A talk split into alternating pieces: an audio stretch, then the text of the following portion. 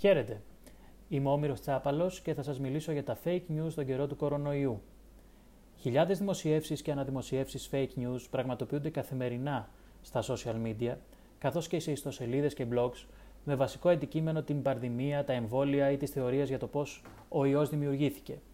Πολλές από αυτές προκαλούν σοβαρούς κινδύνους για τη δημόσια υγεία, κάτι που είναι εξαιρετικά σοβαρό για να το αφήσουμε να εξελίσσεται χωρίς καμία αντίδραση.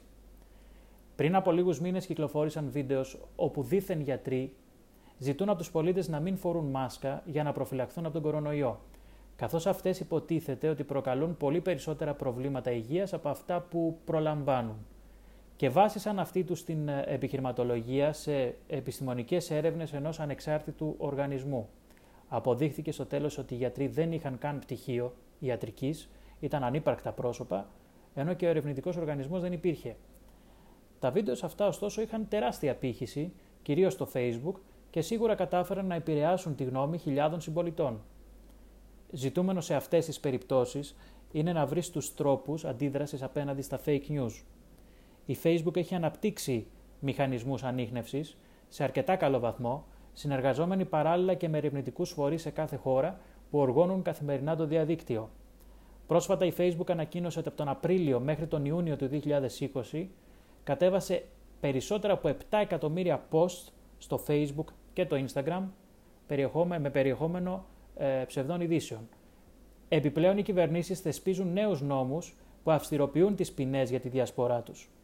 Ωστόσο, ο ισχυρότερος τρόπος αντίδρασης είναι η ίδια μας η ικανότητα αλλά και η οριμότητα να τα εντοπίζουμε. Χρειάζεται να εμπιστευόμαστε όσο γίνεται πιο αξιόπιστες πηγές για την ενημέρωσή μας, χωρίς να σημαίνει πω ο κίνδυνος των fake news θα εξαλειφθεί πλήρως. Χρειάζεται να ελέγξουμε έναν έναν τους φίλους μας στα κοινωνικά δίκτυα και ποιοι συστηματικά αναρτούν παραπλανητικές, υπερβολικές ή γεμάτο μίσος και ένταση ειδήσεις. Το πιθανότερο είναι να πρόκειται για ψεύτικα προφίλ.